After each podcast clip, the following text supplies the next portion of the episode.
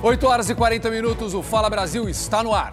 Muito bom dia a todos. Dois homens presos agora depois de sequestrar um caminhoneiro na região metropolitana aqui de São Paulo. Vamos girar a nossa reportagem, está ao vivo a Paula Viana. Vem para cá, Leide, detalhes agora. Bom dia para o Fala Brasil. Bom dia mais uma vez a você, Passaia. Bom dia a todos. Mais um caminhoneiro que é vítima aí de dois criminosos. Dessa vez, um caminhoneiro que tem 70 anos. Ele acaba de chegar aqui nessa delegacia onde estamos, na zona norte de São Paulo, com muitos ferimentos pelo corpo. Veio direto do hospital para prestar depoimento, está com a cabeça enfaixada agora. Ele foi rendido na frente de uma empresa em Guarulhos. Ele ia fazer um, descarregar uma carga de trigo quando foi abordado por dois suspeitos que colocaram ele nesse carro prata aqui, Passaia. Olha, esse veículo, que também é um veículo roubado. Daqui, os criminosos percorreram cerca de 20 quilômetros até chegar numa região de Tremembé, também aqui na Zona Norte. Isso porque um morador de um condomínio que fica ao lado da empresa viu toda a ação, ligou para a Polícia Militar, que conseguiu então fazer esse acompanhamento de cerca de 20 quilômetros e então localizar o carro com os dois suspeitos e também essa vítima e também uma arma. Agora, esses dois homens estão presos aqui também nessa delegacia. Um deles já tem várias passagens pela polícia, ficou preso quatro anos também por roubo estava na rua há dois meses e agora praticou mais uma vez esse crime. A vítima aqui, olha, muito abalada, muito assustada, que com certeza viveu aí momentos de muito medo na mão desses dois suspeitos. Passaia. E aquela mulher que ficou 12 horas em poder dos sequestradores aqui em São Paulo, Marcos? É isso, Passaia. A vítima é diretora do Departamento Regional de Trânsito. Ali o momento da prisão, tudo filmado, imagens aéreas e também por terra. Segundo a polícia, ela foi assaltada e levada a um cativeiro que fica dentro de uma comunidade em Diadema. Os suspeitos, esses três aí, pediram 150 mil reais de resgate. Como não conseguiram, fizeram saques e empréstimos com com os cartões da mulher no valor de 24 mil reais. Depois libertaram a vítima, mas ficaram com o carro dela. Foi o que levou a polícia a identificar e prender os três suspeitos, Passaia. Quanto que eles levaram? 24 mil reais. 24 mil. Os caras levam tudo, né, Marcos? O que tiver no cartão de crédito, eles acabam levando. Infelizmente. Se tiver dinheiro na conta, obrigam a abrir o celular e fazer as transferências. Não dá para defender esse tipo de gente. Assaltante precisa ficar na cadeia e não pode ser por pouco tempo. São os três encontrados pela polícia. Polícia Civil de Mato Grosso do Sul concluiu as investigações sobre o assassinato daquele médico, o Gabriel Pascoal Rossi, de 29 anos. Mas houve uma reviravolta surpreendente neste caso. Veja. Segundo a polícia, Gabriel foi morto depois de cobrar uma dívida de 500 mil de uma amiga que, junto com ele, fazia parte de uma quadrilha de golpistas. A investigação aponta que eles fraudavam cartões de crédito e benefícios do INSS. Com medo de ser denunciada e para dar fim às ameaças do médico, a mulher contratou três matadores de aluguel. A polícia começou a desvendar o caso quando teve acesso às informações do celular de Gabriel e às imagens das câmeras de segurança. A mulher não esteve no local do crime, mas comandou tudo e pagou 150 mil reais para o trio de matadores, segundo a investigação. Os quatro foram presos. O corpo de Gabriel foi encontrado na semana passada. O médico desapareceu depois de sair de um plantão em uma unidade de saúde em que atendia na cidade de Dourados. A polícia concluiu que depois de sair do trabalho, ele foi por conta própria até a casa, onde acabou morto. Recentemente, o governador de São Paulo, Tarcísio de Freitas, cogitou transferir a Cracolândia, essa região que é ocupada por dependentes químicos, para o bairro do Bom Retiro, próximo, também ali no centro da capital paulista. A ideia não teve apoio da prefeitura e foi abandonada pelo governador pouco tempo depois. Bom Retiro é um bairro que é famoso em São Paulo pela diversidade, concentra muitos imigrantes de várias regiões do mundo e é também um bairro conhecido por ter boas lojas, restaurantes, espaços de arte. Por isso, virou uma joia da cidade. É um bairro turístico, os moradores estão preocupados. Esta é a Rua José Paulino, um local famoso pelo comércio de roupas. Consumidores do Brasil inteiro vêm comprar aqui. Segundo a Câmara de Dirigentes Lojistas, o ramo de confecções emprega mais de 250 mil pessoas, direta e indiretamente no Bom Retiro. Ter o fluxo da Cracolândia no bairro certamente afetaria a economia, Acho que São Paulo inteiro já está sofrendo com o problema da segurança, né? E uma frequência dessa pioraria o quadro. Todos aqui são contra a transferência do fluxo da Cracolândia para esta região. Alguns usuários de drogas já estão por aqui.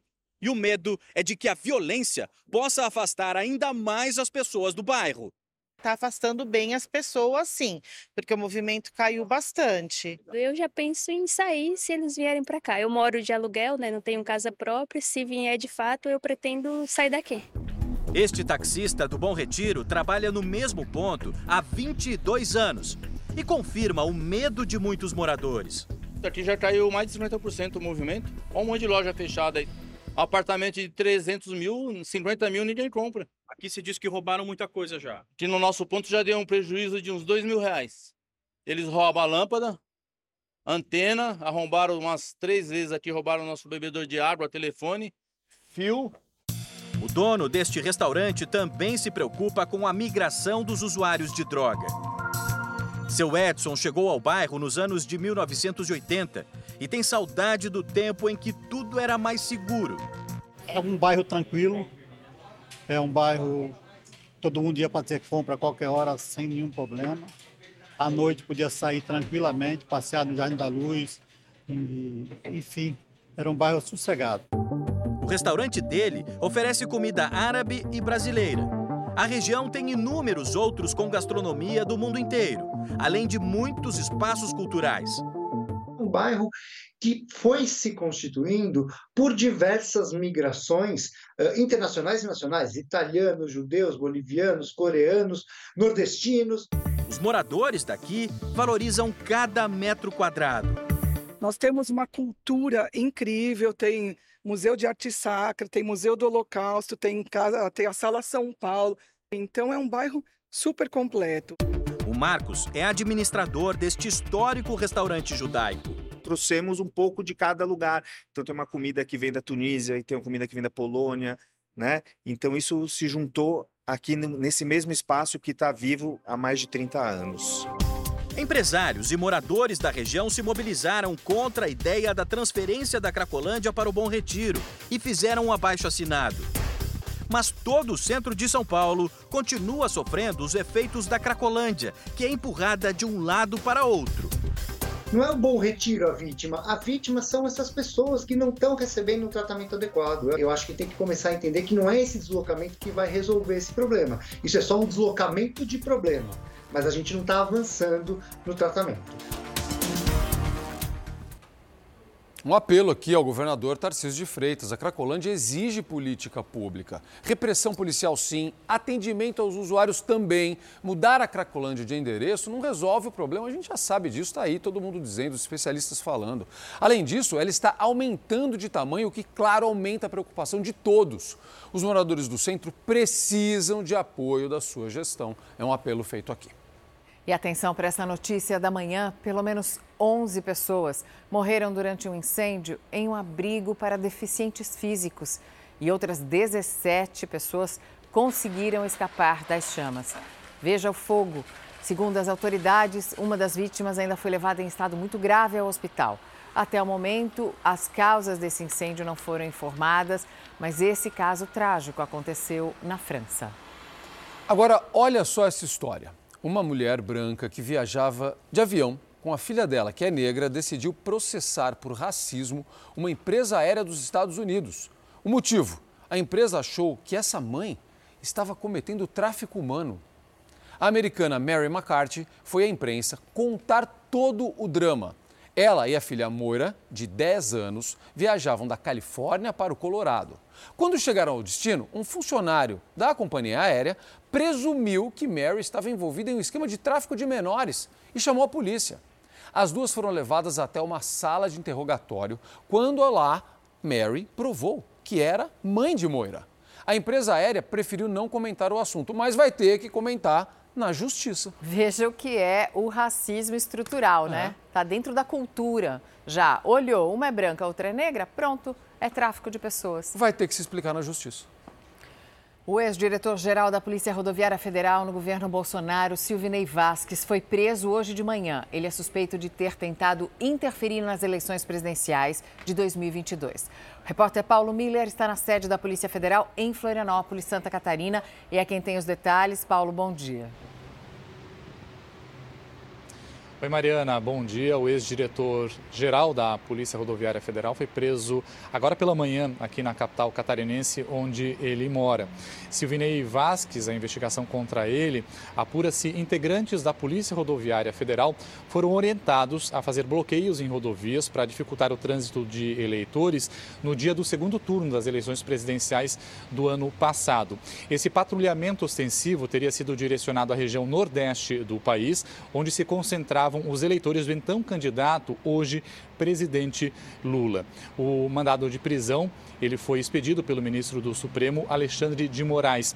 Além desse mandado de prisão, os agentes da Polícia Federal cumprem nove mandatos, mandados de busca e apreensão aqui em Santa Catarina, no Rio Grande do Sul, Rio Grande do Norte e também no Distrito Federal.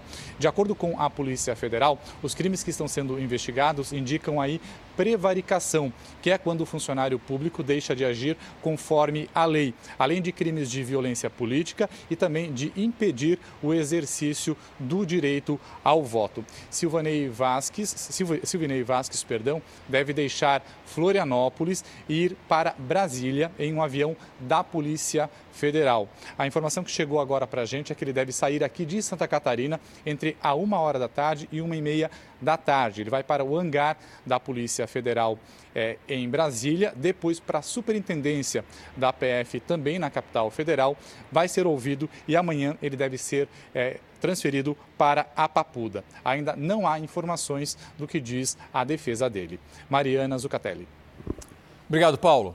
A relatora da CPI do 8 de janeiro, senadora Elisiane Gama, do PSD, quer fazer uma acareação entre o ex-ministro da Justiça e ex-secretário de Segurança Pública do Distrito Federal, Anderson Torres, e o ex-diretor da Polícia Federal na Bahia, Leandro Almada. O que a comissão quer saber? Se a Polícia Rodoviária Federal lá também foi orientada a realizar operações de trânsito no segundo turno das eleições de 2022. Torres prestou depoimento à CPI nesta última terça-feira. Anderson Torres foi à comissão usando tornozeleira eletrônica. Ele ficou preso preventivamente por quatro meses em regime fechado. e agora cumpre medidas cautelares. Por suposta omissão nos atos de 8 de janeiro, quando era secretário de Segurança Pública do Distrito Federal. Durante a sessão, Torres chamou de aberração um documento que foi encontrado na casa dele pela Polícia Federal a minuta, que não estava assinada, previa uma possível intervenção militar na justiça eleitoral. Uma fantasiosa minuta que vai para a coleção de absurdos que constantemente chegam aos detentores de cargos públicos. Basta uma breve leitura para que se perceba ser imprestável para qualquer fim, uma verdadeira aberração jurídica. Esse papel não foi para o lixo por mero descuido. Torres negou que tenha orientado a Polícia Rodoviária Federal a realizar operações no dia do segundo turno das eleições. Anderson Torres afirmou também que houve falha grave da Polícia Militar do Distrito Federal por não seguir o protocolo de ações integradas. Esse plano previa o isolamento da Praça dos Três Poderes, Torres, que é delegado da Polícia Federal, é investigado por omissão e conivência com os atos de vandalismo no Congresso, no Palácio do Planalto e no Supremo Tribunal Federal. Quando a depredação aconteceu, ele estava em viagem de férias.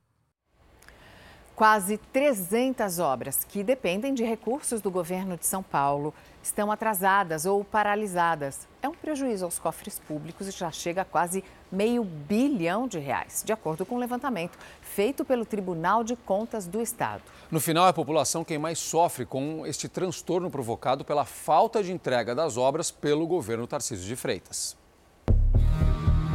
A escavação do asfalto é a retomada de uma obra que deveria ter ficado pronta no início do mês passado, segundo o Tribunal de Contas do Estado de São Paulo.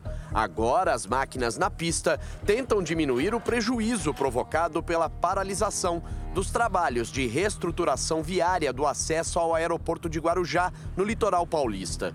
Um descaso com reflexos imensuráveis para quem precisa se deslocar pela região a obra que é um benefício para a população, ela fica não realizada, fica incompleta. E uma obra incompleta causa também transtornos para a população. Às vezes você tem que interditar uma rua, tem que fazer um tipo de, né, de impacto né, para quem usa aquele espaço, que é muito grave. Isso causa também um prejuízo para a população. Esse cenário encontrado em Guarujá se repete por diversos lugares do estado de São Paulo. No primeiro trimestre deste ano, o Tribunal de Contas identificou 97 obras atrasadas e outras 192 paralisadas. As 289 construções com problemas representam um aumento de 10% em relação ao mesmo período de 2022. Um abandono que gera um custo de quase meio bilhão de reais para os cofres da administração estadual. O valor milionário é referente a uma modalidade de contrato que tem como fonte de recursos o convênio com o Estado. E o que quer dizer isso? As prefeituras de São Paulo elaboram projetos, apresentam para o governo paulista, que destina verbas para as obras municipais. Mas nem sempre é isso o que acontece. Dados do Tribunal de Contas revelam que 24 obras não podem ser entregues à população por atrasos no repasse de dinheiro do governo paulista. Um desses atrasos afetou diretamente a construção de um muro de arrimo, a reconstrução de calçadas e recapeamento do asfalto no bairro das Jabuticabeiras, em Franco da Rocha, na região metropolitana de São Paulo. Nós conversamos com um morador da região que disse que os serviços estão atrasados e os realizados foram feitos às pressas e ficaram mal acabados. Ele reclamou muito das condições dos serviços. Meses atrás, é, fizeram a rua de, novamente, veio a avaliação aqui, quebraram a rua de novo, ficamos mais 30 dias é, na tortura de obra. E aí agora eles falaram que é isso daqui que ia ser entregue. Uma coisa que você vê que já tá, não tá plano, já tem ondulação, lá na frente já tem, já tá trincado. Ali na, na esquina você já vê que já tem um desbarrancamento. Em São Bernardo do Campo, no ABC Paulista, a reforma do prédio para abrigar o Centro de Informações Turísticas do Parque da Cidade da Criança tinha prazo para terminar em abril. Mas desde março, nada acontece por lá. Tudo parado e inacabado. Para esse especialista, todos os projetos inacabados são orçamentos jogados no lixo. O dinheiro que foi gasto numa obra, que depois foi paralisado, ele tem um custo financeiro enorme, porque ele está parado lá sem estar tá rendendo ou usufruto da obra, ou se fosse, poderia estar numa aplicação financeira. Então, toda obra que é paralisada, além do fato de de repente perder-se uma parte da obra, como eu comentei no início, ou não, você ainda tem o custo financeiro de algo que foi empenhado, gasto, mas não está sendo utilizado. O Tribunal de Contas do Estado de São Paulo, responsável por fiscalizar a aplicação dos recursos por parte do governo estadual, disse que tem encaminhado multas aos gestores e leva as irregularidades verificadas nas obras ao Ministério Público para que a promotoria possa responsabilizar os administradores do dinheiro público. Nós verificamos que determinada obra paralisada de um posto de saúde, de uma escola, de um trecho de estrada, de uma ponte, ela seguramente reflete nos interesses da comunidade, que recolhe seus tributos, que é o que permite que a administração possa ter recursos para realização, eles não se realizam e o interesse público fica violado. Eu tenho segurança absoluta em dizer que o maior prejuízo é ao interesse público. A gestão Tarcísio de Freitas responsabiliza as prefeituras pelas obras paradas. Diz que elas apenas são custeadas com os recursos estaduais por meio de convênios. Assim, os serviços de melhorias no acesso ao aeroporto de Guarujá estão em andamento. Em São Bernardo do Campo, a paralisação da reforma no prédio Parque da Cidade da Criança teria sido determinada pela prefeitura e que em Franco da Rocha, tanto o Estado quanto o município estão em tratativas para a liberação da última parcela referente ao convênio para a construção desse muro de contenção, do paveamento e recapeamento da Avenida das Pitangueiras. Governador, é importante a gente lembrar e reforçar isso. São obras feitas com dinheiro do governo do Estado. Então, cabe ao governo do Estado fiscalizar, saber se elas estão andando e cobrar se isso não estiver acontecendo, como mostrou a reportagem. Olha só, gente, o projeto de lei que prorroga a desoneração da folha de pagamento para os 17 setores que mais empregam no Brasil deve ter a tramitação agilizada na Câmara dos Deputados. É que é um projeto muito importante, né? Se a desoneração acabar o que está previsto, por exemplo, para o dia 31 de dezembro desse ano, a economia brasileira pode voltar a enfrentar aquela onda de demissões.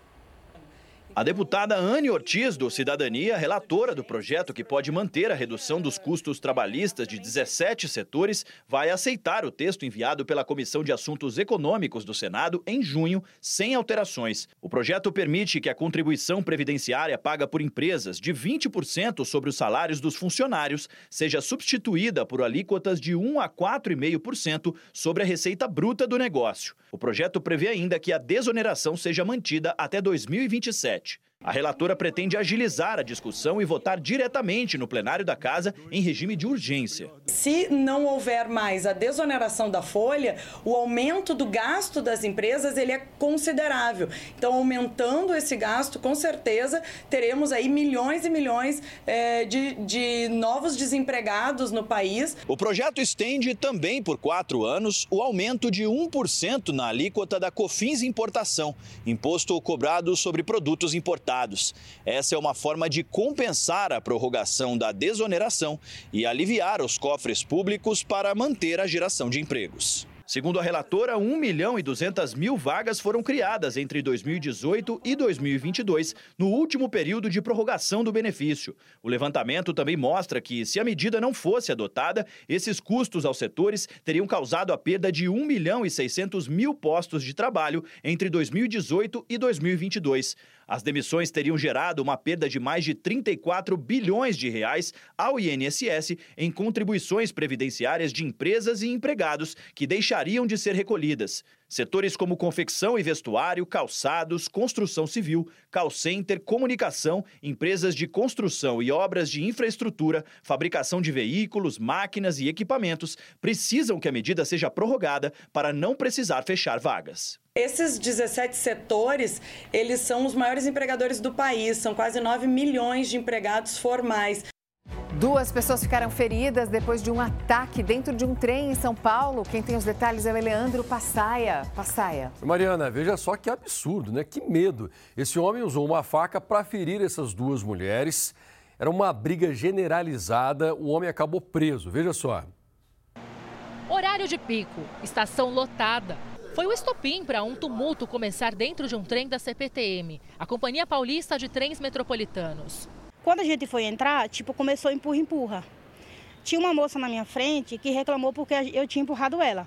Só que, tipo assim, se tem pessoas atrás me empurrando, automaticamente eu vou empurrar quem está na minha frente. Aí, tipo, a gente começou a discutir. O marido da Lucivânia conseguiu encerrar a briga, mas quando o trem parou na estação seguinte, um passageiro que viu a cena se levantou e feriu o homem com uma faca. Na fuga, ainda atingiu a mão de uma mulher. Todo mundo correndo, aí os agentes gritando: vai para a esquerda, vai para a esquerda. Pra... Até pensei que era tiro. Ele foi preso em flagrante. O marido da Lucivânia está internado, passou por uma cirurgia e o estado de saúde dele é considerado grave. Já a outra mulher, que também ficou ferida, recebeu atendimento médico, mas logo foi liberada. A Via Mobilidade, que administra a linha onde aconteceu toda a confusão, disse que o suspeito foi preso pelos agentes que fazem a segurança da estação, mas não comentou sobre o fato dele estar com uma faca dentro da mochila. A gente pega trem superlotado todos os dias e todos os dias tem confusão. Tipo, é para ir, é para voltar. Então, que a segurança seja mais rígida, né? Que as pessoas não andem armadas. Para quem usa o transporte público, o medo é rotina. Não sinto segura em lugar nenhum. Hoje em dia tá terrível. Precisa de muita coisa, muita segurança, muita, muita coisa. E não é só o medo de uma ação violenta, como o ataque à faca que atormenta os passageiros do transporte público na Grande São Paulo.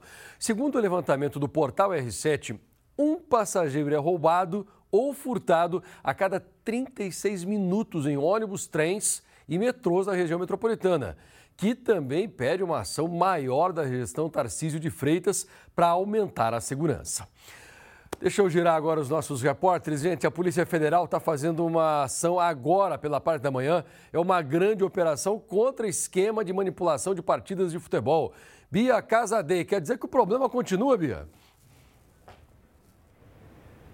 Continua, viu, Passaia? E a polícia acredita que não só os jogadores de futebol estejam diretamente envolvidos com os apostadores, como também há indícios de que os empresários dos atletas e até dirigentes dos times também estejam envolvidos. Doze mandados de busca e apreensão estão sendo cumpridos neste momento em dez eh, estados brasileiros, mais o Distrito Federal. E com as fraudes, a organização criminosa pode ter movimentado 11 milhões de reais em partidas de vários campeonatos estaduais e também dos campeonatos brasileiros das séries D e C. Passaia. Ok, Bia, obrigado pelas informações. O Fala Brasil termina agora. Um excelente dia para você. E você fica agora com o Hoje em Dia e com o magro, elegante e barriga de tanquinho, César Filho. César Filho. Quem Sempre fininho. Muito beijo enorme para vocês, uma excelente quarta-feira, abençoado dia e até amanhã, se Deus quiser.